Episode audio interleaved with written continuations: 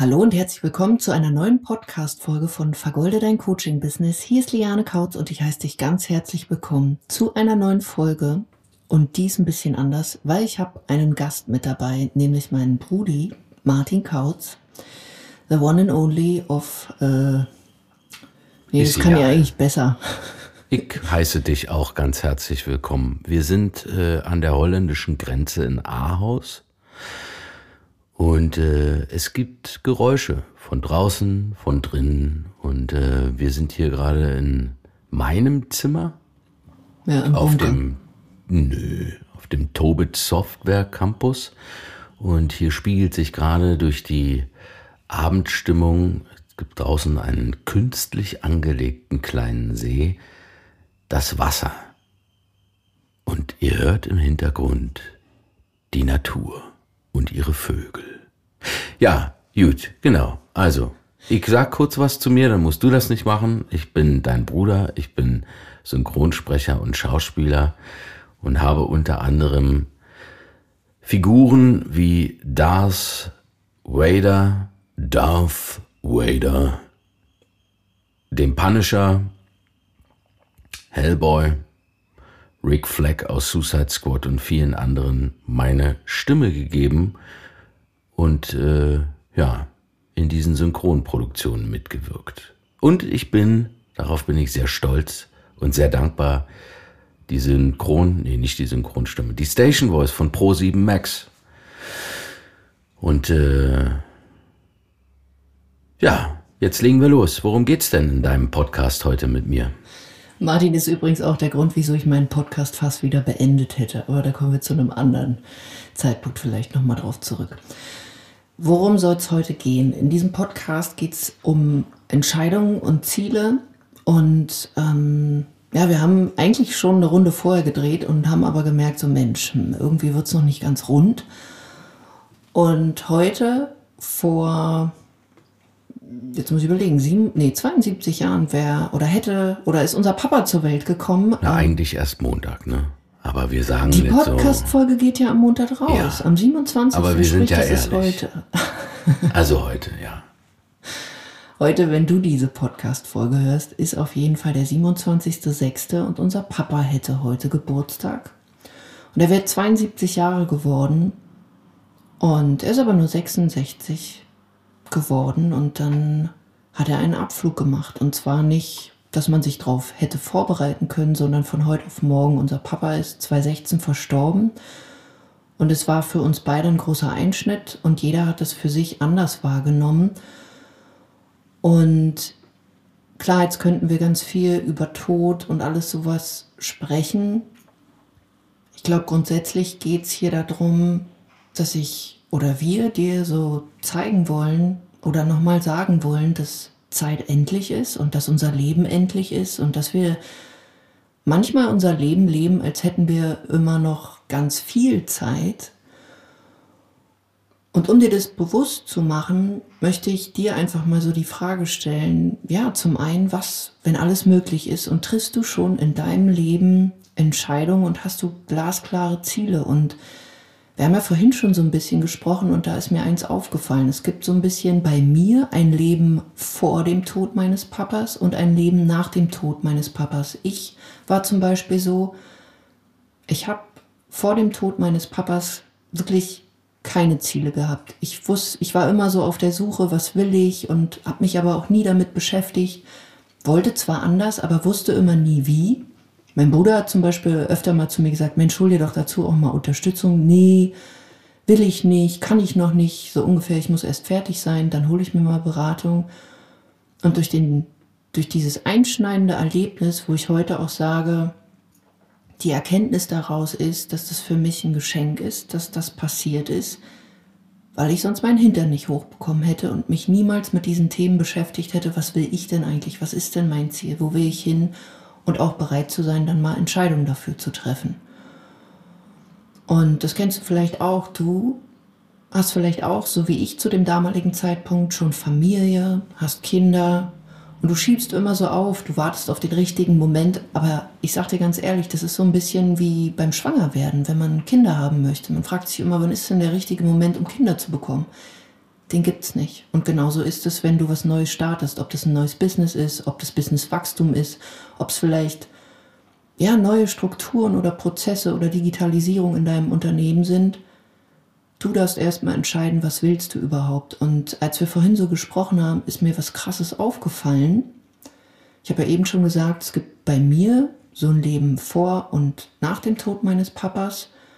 Und mir ist aufgefallen, dass mein Bruder, der mittlerweile echt zu den ja, krassen Synchronsprechern da draußen gehört, dass es bei uns anders war. Der hatte nämlich schon immer glasklare Ziele, eigentlich seit seinem sechzehnten Lebensjahr, und wusste genau, was er wollte und war bereit, immer wieder neue Entscheidungen zu treffen und war auch bereit, Klinken zu putzen und Erfahrungen zu machen, die manchmal vielleicht nicht so cool waren. Und vielleicht magst du so ein bisschen darüber mal erzählen, wie das für dich so war. Weil ja alle immer so sagen, ja Martin, du, du hast ja gut reden, du bist jetzt einer von denen und denen. Aber die haben nie gesehen, was du davor eigentlich getan hast. Also erstmal zum Thema Tod nochmal ganz kurz. Unser Papa ist auch jemand gewesen, der auch seine Träume und Ziele hatte und auch sehr viel vor sich hergeschoben hat. Er wollte immer ein eigenes Restaurant eröffnen. Das hat nicht geklappt. Er wollte ein Haus bauen. Das hat auch nicht geklappt. Und er hat auch sehr viele Dinge, ja, vor sich hergeschoben. Und das hat schon auch, wir haben da, glaube ich, so noch nie drüber gesprochen, auch mit mir was gemacht. Ich hatte einen, einen Antrieb, dass ich erfolgreich werden wollte, um ihm ein schönes Auto zu kaufen, um ihm irgendwann ein Haus zu schenken, im Alter zu sagen, hier, Dankeschön, das nimmst du jetzt einfach, oder unsere Eltern. Ja, und ich habe, äh, eins ist klar, so ein Erlebnis, so ein Schicksalsschlag, es werden bestimmt auch einige kennen, die jetzt zuhören, macht immer was mit einem und es verdeutlicht auf jeden Fall, wie endlich unser Leben ist, oder dass es auf jeden Fall endlich ist. Und das hat mir in diesem Moment auch gezeigt, okay, äh, es ist nicht für die Ewigkeit. Und ich habe zu diesem Zeitpunkt vor sechs Jahren im August sehr, sehr lange damit zu tun gehabt, morgens und abends vor allem darüber nachzudenken, was ist, wenn ich nicht mehr da bin? Was habe ich erreicht? Was habe ich nicht erreicht? Habe ich wirklich all das dann getan, was ich machen wollte? Auch das, was ich hinterlassen möchte? Für mich, für ein Publikum, was für mich meine Passion ist. Deswegen mache ich auch diesen Beruf. Ich begeistere gerne Menschen mit meiner Arbeit und so weiter und so fort. Und was die Ziele betrifft, wie mir das gegangen ist, ich hatte wirklich, also, also schon viel früher klare Ziele. Ich wollte ja, als ich angefangen habe, mit zehn Jahren Schlagzeug zu spielen, war relativ schnell für mich klar, dass ich das zu meinem Beruf mache. Ich will mit Musik mein Geld verdienen. Ich will das, was mir gefällt, so in mein Leben integrieren, dass ich auch nur das mache. Und dann ist ganz klar gewesen, dass ich damit mein Geld verdiene. Und die erste große Etappe war, dass ich Solo-Pauker werden wollte mit der Verpflichtung zum Schlagzeug. Das nennt sich so in der klassischen Musik. Und wollte bei den Berliner Philharmonikern anfangen. Und durch ein Praktikum am Theater, da war ich, glaube ich, fünfzehn, habe ich gemerkt, okay, die Schauspielerei interessiert mich viel mehr. Ich war immer schon ein riesengroßer Fan von Filmen, von Fernsehserien. Und von Max und Moritz. Ja, und habe mich auch gerne mit Sprache beschäftigt, mit Dialekten. Das hat mich fasziniert, wie, wie unterschiedlich die Menschen erzählen, wie unterschiedlich sie sprechen, wie viele Sprachen es gibt, wie jemand, äh, der aus Frankreich oder einem anderen Land kommt, äh, die deutsche Sprache spricht oder Englisch, wie auch immer. Also Dialekte, Akzente oder beides zusammen. Und ähm, durch die Begeisterung, muss ich wirklich sagen, Louis de Funès-Filme und Bud Spencer-Filme, die haben mich geprägt, weil es auch meinen Vater, unseren, unseren Papa äh, amüsiert hat. Und wie geil ist das denn, diese Sprüche? Und hab's nachgemacht, ich hab's kopiert. Dann gab's ein Mikrofon zu Hause, das ich reingeblökt habe, reingesungen, was auch immer. Und das hat mich fasziniert. Also war sehr, sehr früh klar, das will ich beruflich machen. Ich will Schauspieler werden, ich will aber auch Synchronsprecher werden. Unbedingt. Um zu zeigen, was ich mit meiner Stimme alles machen kann. Und diese, dieser Antrieb, der hat mich Stück für Stück über die Jahre dahin gebracht. Es gibt ja auch ein paar Interviews. Ich habe diverse Jobs gemacht, auf dem Bau, bei der Post und so weiter. Ist jetzt auch egal, aber ich war für mich, in meinem Kopf war ich einer der erfolgreichsten Schauspieler und Synchronsprecher. Ich bin in Studios gefahren oder kam in ein Synchronstudio in einer Postmontur, also Postklamotten von der D H L und dachte so, oh, wenn mich jetzt jemand erkennt hier. Mich kannte aber gar niemand. Es war völlig undenkbar, mich kannte niemand. Ich hatte noch keinen einzigen Take als Synchronsprecher gemacht. Und ähm, aber es war in meinem Kopf drin. Und mein Ziel war, ich möchte zu den größten deutschen Synchronstimmen zählen, irgendwann, die man kennt. Weswegen man eine Synchronisation, ob einen Film oder eine Serie, ansieht. Was man, heute sagt man, feiert. Und ähm, ja, also habe ich angefangen, alle anzurufen, und habe dieses Ziel verfolgt. Bin zwischendurch wieder L K W gefahren, habe hinter der Bar gearbeitet, habe diverse Jobs gemacht, habe geflucht, wollte hinschmeißen. Ähm, und habe auch als Mensch genau so meine Lebenszyklen durchlebt, wie jeder das macht. Mit äh, Beziehungsdramen und weiß der Geier was.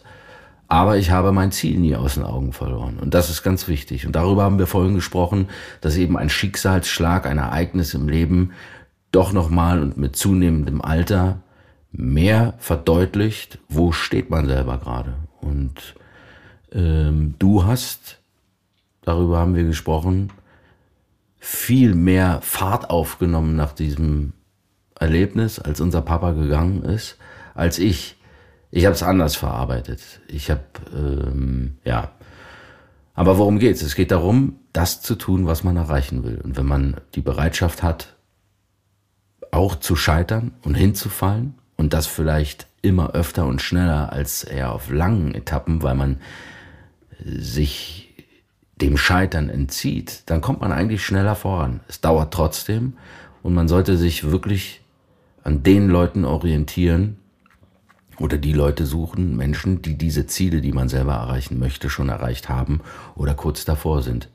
Weil alle anderen, die gar nicht die Ambition haben, oder das gar nicht erreicht haben, aber sagen, hey, bist du dir sicher, wirklich, du willst deinen seriösen, coolen Job kündigen, mach das nicht, was ist dann und dann. Die haben diese Erfahrung gar nicht gesammelt und die werden einen immer irritieren, auch mich, permanent, jeden Tag. Aber davon muss man sich freimachen, das gilt es zu trainieren, irgendwie zu tun und darauf zu vertrauen, dass der eigene Impuls, das Kraftwerk, was in einem drin steckt, der Antrieb dafür ist, diese Ziele zu erreichen zu können. Und wenn man merkt, okay, das ist gar nicht das, was ich möchte, dann hört man damit auf. Dann hat das nicht funktioniert, dieses Produkt oder was auch immer. Dann macht man was anderes. Ja, und das ist nicht einfach und das ist hart und das äh, erfordert Mut und Power und auch Disziplin, dass man trotzdem sich nicht so aufopfert für sich selbst, dass man auch Dinge tut, die einem gut tun.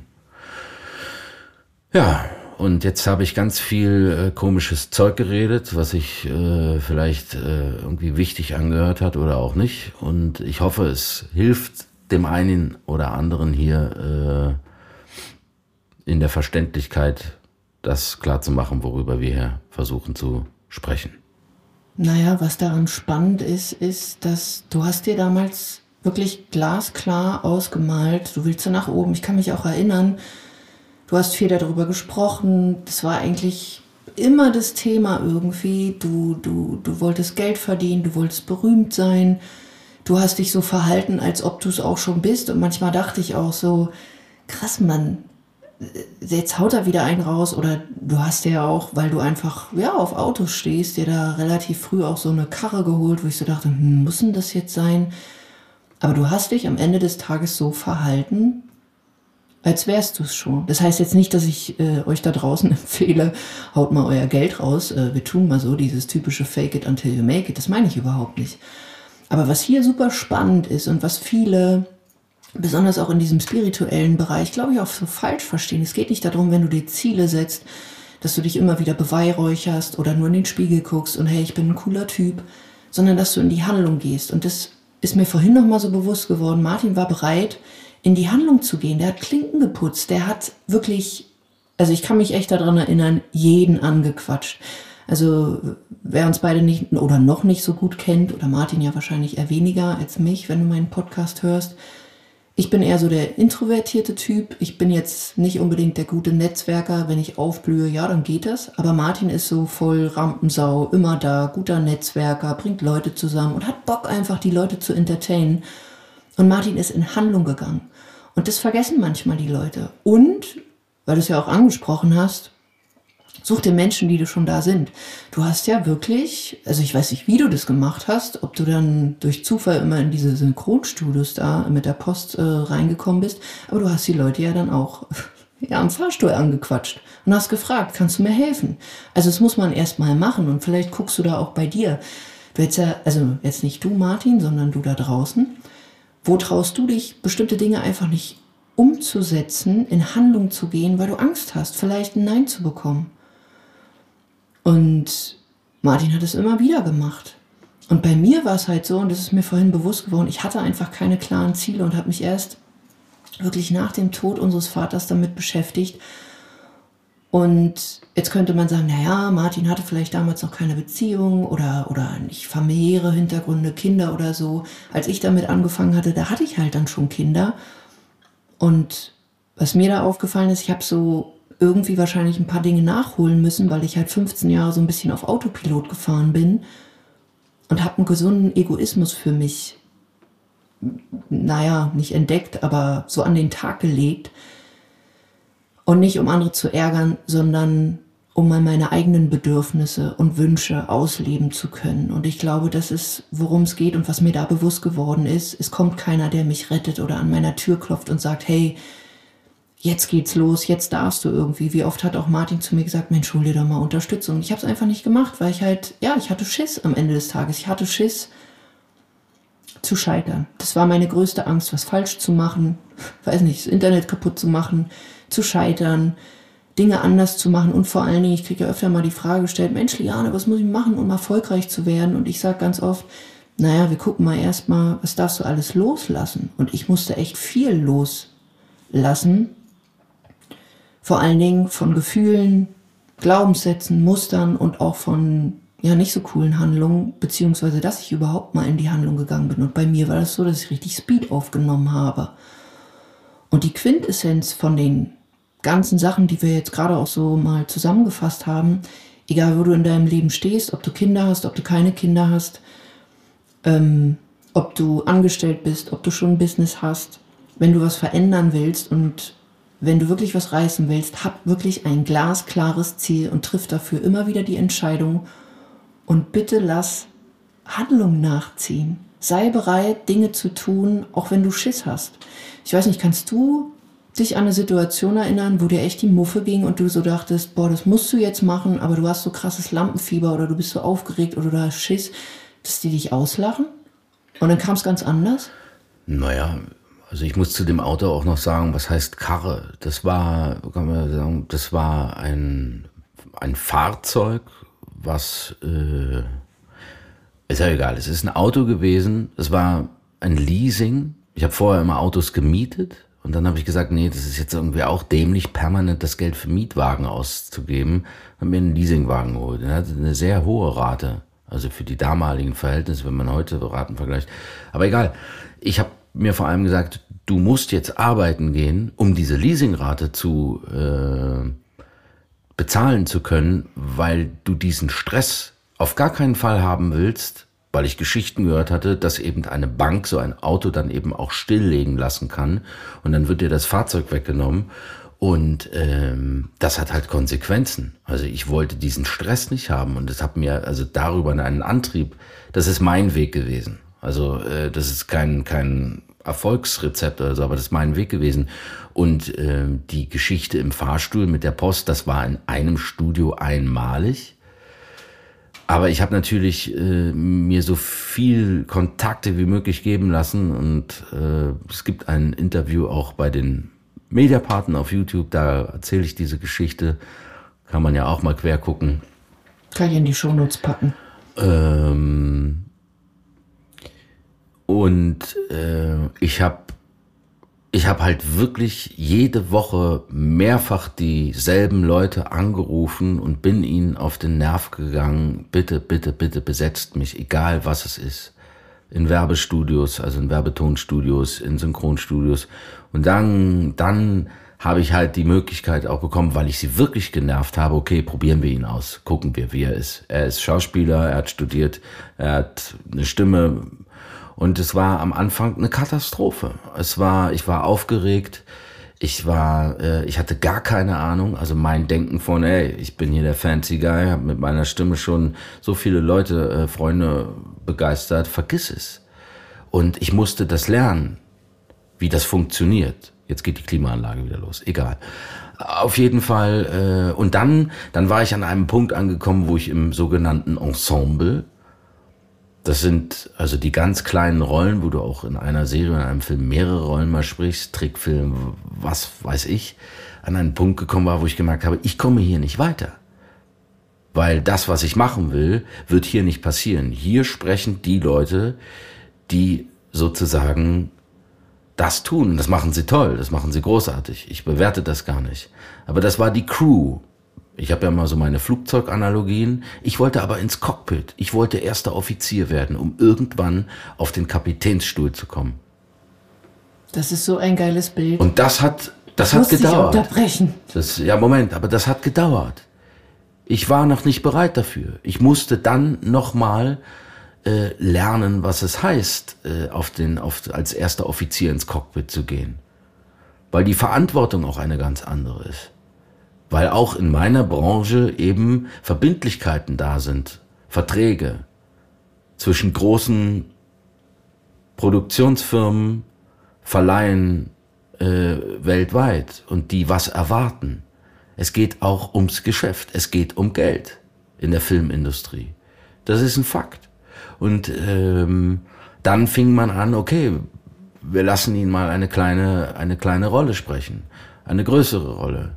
Wir haben hier einen Film, traust du dir das zu? Dann musst du eine Entscheidung treffen, traust du dir das zu auf diese Frage?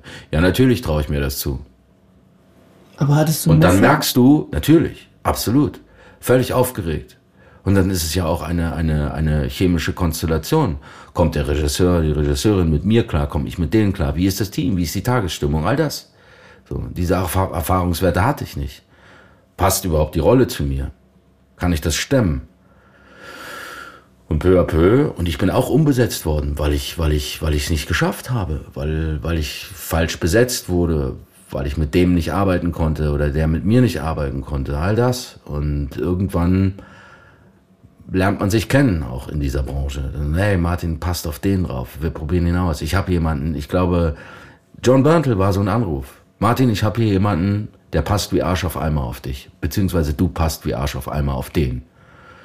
Und dann habe ich diesen einen Film gemacht. Dann kamen relativ schnell zwei andere Filme. Und wie gesagt, er hat in dem Film gesprochen, wir nehmen ihn hier auch. Dann kam Wolf of Wall Street. Und dann war eigentlich auch ganz schnell klar, ähm, das passt wirklich. Sprechen kann ihn jeder. Aber es passt. Ich wachse auch wirklich mit diesen, mit diesen, obwohl ich sie ja nicht kenne, oder jeder von uns. Wir wachsen mit diesen Schauspielern zusammen. Ja. Und irgendwann habe ich gemerkt, okay, du fliegst jetzt, du bist auf dem ersten Offiziersitz, du fliegst jetzt. Und dann, dann, dann, dann wird man, oder was Mann, ich bin dann auch selbstsicherer geworden. Man wird cooler, man geht anders ran an das Produkt. Und es geht auch irgendwie seit ein paar Jahren gar nicht mehr um mich. Das heißt, die Beweihräucherung meiner selbst, die Darstellung, mich zu profilieren und zu sagen, hier, hier bin ich. Ich bin leiser geworden, ich bin präziser geworden. Es geht um den Transport, es geht darum, dass ich der Figur und dem Schauspieler, den ich synchronisiere, so wenig wie möglich schade. Dass meine Aufgabe ist, meinen Beruf zu unterhalten. Dass jeder, der sich das anguckt, nicht merkt, es ist synchronisiert, sondern in die Geschichte reinkommt. Das ist mein Auftrag. Und äh, das hat jetzt Hat ein das bisschen, hat jetzt zweiundzwanzig Jahre gedauert. Aber das ist halt so spannend, ne? Viele denken ja immer, ja, und dann macht es einen großen Knall und, und dann passiert. Aber diese Vorarbeit, die sehen halt viele nicht. Und was ich daran so spannend finde, auch diese Bilder, die du beschrieben hast, wenn du so wie im Flieger hinten wie eine Stewardess bist oder so wie bei dir im, wie hieß das, im, im, in der Crew? Nee, im, im Ensemble sprichst. Flight Attendant sagt man übrigens, dann, ne? Äh, Flight Attendant, ja, ja man wichtig. Man kann auch richtig mies Saftschubse sein. Nein, das, das macht man nicht. nicht. Dann machst du andere Handlungen, um da hinzukommen, als wenn du der Pilot sein willst. Und dann, das heißt, wenn du da stehst, wo du stehst und du bist dann nicht mehr so happy, darfst du einen anderen Weg gehen, eine andere Tür aufmachen. Und das ist super, super wichtig. Also keine Angst zu haben, okay, was, wenn es schief geht, bereit zu sein, so wie Martin das auch beschrieben hat. Ich wusste ja noch gar nicht, welche ja, Schauspieler zu mir passen oder wen ich am besten ja, synchronisieren kann, sondern durch Ausprobieren, durch Fehler machen. Deswegen auch adaptiert auf dein Business, sei bereit, Fehler zu machen. Es kann dir nichts passieren. Du sammelst, ich sag mir immer, okay, Scheitern ist für mich nicht. Ich mache entweder eine Erfahrung oder der Kuchen geht halt auf, also wird alles gut. Aber am Ende des Tages ist eine Erfahrung, die mich schneller wachsen lässt. Ja, es ist auch so, es ist auch so, dass äh, wir alle keine Angst vorm Erfolgreichsein haben, aber keiner bereit ist zu scheitern. Also die wenigsten. Und äh, das kann ich so sagen, weil ich auch Angst vorm Scheitern habe, immer noch. Wenn ich Dinge produziere, wenn ich Musik schreibe, wenn ich im Austausch mit einem meiner allerbesten Freunde und Businesspartner bin, der mir ganz offen und ehrlich sagt, das ist es nicht. Das, hör dir das an. Und ich dann denke, okay, das kann doch wohl nicht wahr sein. Und am nächsten Tag höre ich es mir nochmal an und merke, ja, er hat recht. Er hat recht. Also auch ich lerne immer wieder, jeder, permanent. Und ähm ja, das ist auch so ein Ding. Also bereit sein, jeden Tag äh, sich für Dinge zu öffnen und nicht zu sagen, ja, habe ich ja schon ein paar Mal gemacht, ich weiß alles, ich bin allwissend, das Ego so groß ist, äh, sondern da weiter zu wachsen. Und ich sehe es bei mir auch immer wieder, sei bereit, jeden Tag zu lernen, Dinge umzusetzen und, und, und, und weiterzugehen. Und das war für mich zum Beispiel so entscheidend, dass ich heute auch merke, die Schritte, die mich vielleicht, weiß ich nicht, in die Digitalisierung gebracht haben, dass mein Business nicht mehr offline ist, sondern komplett online, dass ich vorher die ersten zehntausend Umsätze im Monat, dann sind es auf einmal fünfzig, dann sind es hundert, dann haben wir auf einmal in achtzehn Monaten eine Million geknackt. Das war für mich auch auf einmal fast viel zu schnell, weil mein, mein Kopf ist gar nicht so richtig mitgekommen, weil ich immer noch, ja, Liane von, ja, von vor achtzehn Monaten war. Also da ist der Kopf nicht mitgekommen. Und das ist halt etwas, wo man einfach gucken darf für sich, wo will ich hin, bin ich bereit und einfach auch ein cooles Umfeld zu kreieren. Und vor allen Dingen nicht ungefragt Meinung zu bekommen, sondern wie Martin auch gerade so gesagt hat, hey, ich habe mir ein Umfeld kreiert oder da ist jemand, mit dem mache ich zu, Musik zusammen, da höre ich mir auch mal Kritik an. Du musst ja nicht von Hinz und Kunz irgendwelche Sachen sagen lassen, wenn die überhaupt nicht selbstständig sind und die sagen dir, nee, mach, machst du nicht.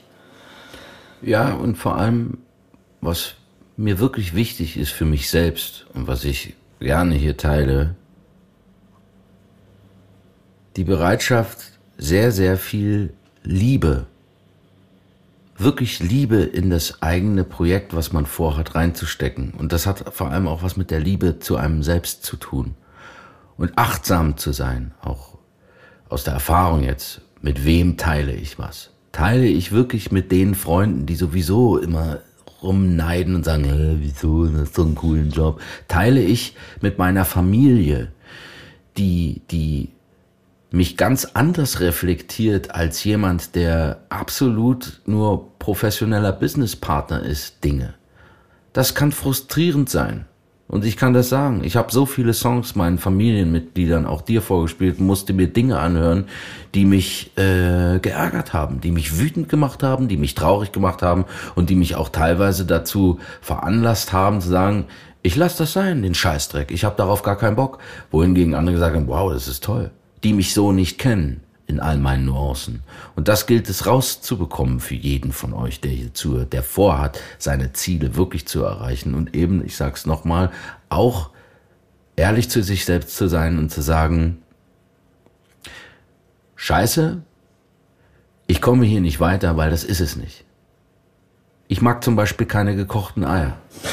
Ich mag keine gekochten Eier. Ich esse gerne Spiegelei und Rührei, aber ich mag keine gekochten ja, Eier. Sie. Ich kann sie sehr gut zubereiten, aber würde mir, keine Ahnung. Er mag schon den Geruch nicht. Der Dalai Lama ein gekochtes Ei hinstellen und sagen, hey, das habe ich persönlich für dich gemacht. Dann würde ich sagen, ja, vielen Dank, aber ich esse es trotzdem nicht. Nur weil es der Dalai Lama ist. Ich hasse gekochte Eier. Es ist nicht meins.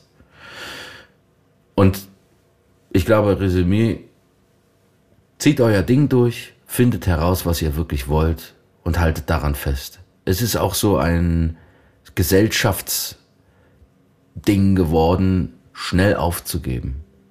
Ich kann ja hier was machen, ich kann ja da was machen und sehr viel Zeit äh, damit zu verbringen, mich mit den Beschäftigungen von anderen Menschen zu beschäftigen. Und äh, wenn man mehr bei sich ist und diese Achtsamkeit nutzt, dann kommt man, glaube ich, auch etwas schneller vorwärts, als wenn man mal guckt, was macht der, was hat der und und und. Es bringt ja nichts.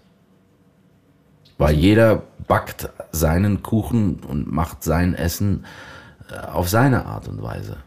Auch wenn es in die gleiche Richtung geht. Aber herauszufinden, was kann ich so besonders machen an diesem Rezept? Wo sind meine Stärken? Wo bin ich? Darum geht's. Und das heißt, egoistisch zu sein und diese Kunst des Egoismus herauszufinden, für sich selbst da zu sein und dann für alle anderen zu sorgen. Auch wenn man Familie hat, auch wenn man Verantwortung hat, vielleicht für Mitarbeiter oder irgendwie das. Das funktioniert, das geht. Das verlangt Struktur, Disziplin und Energie. Aber es geht. Ist nicht unmöglich. Und vor allen Dingen dieses Ding von ich weiß, wo ich hin will. Übrigens nochmal zu dem Thema.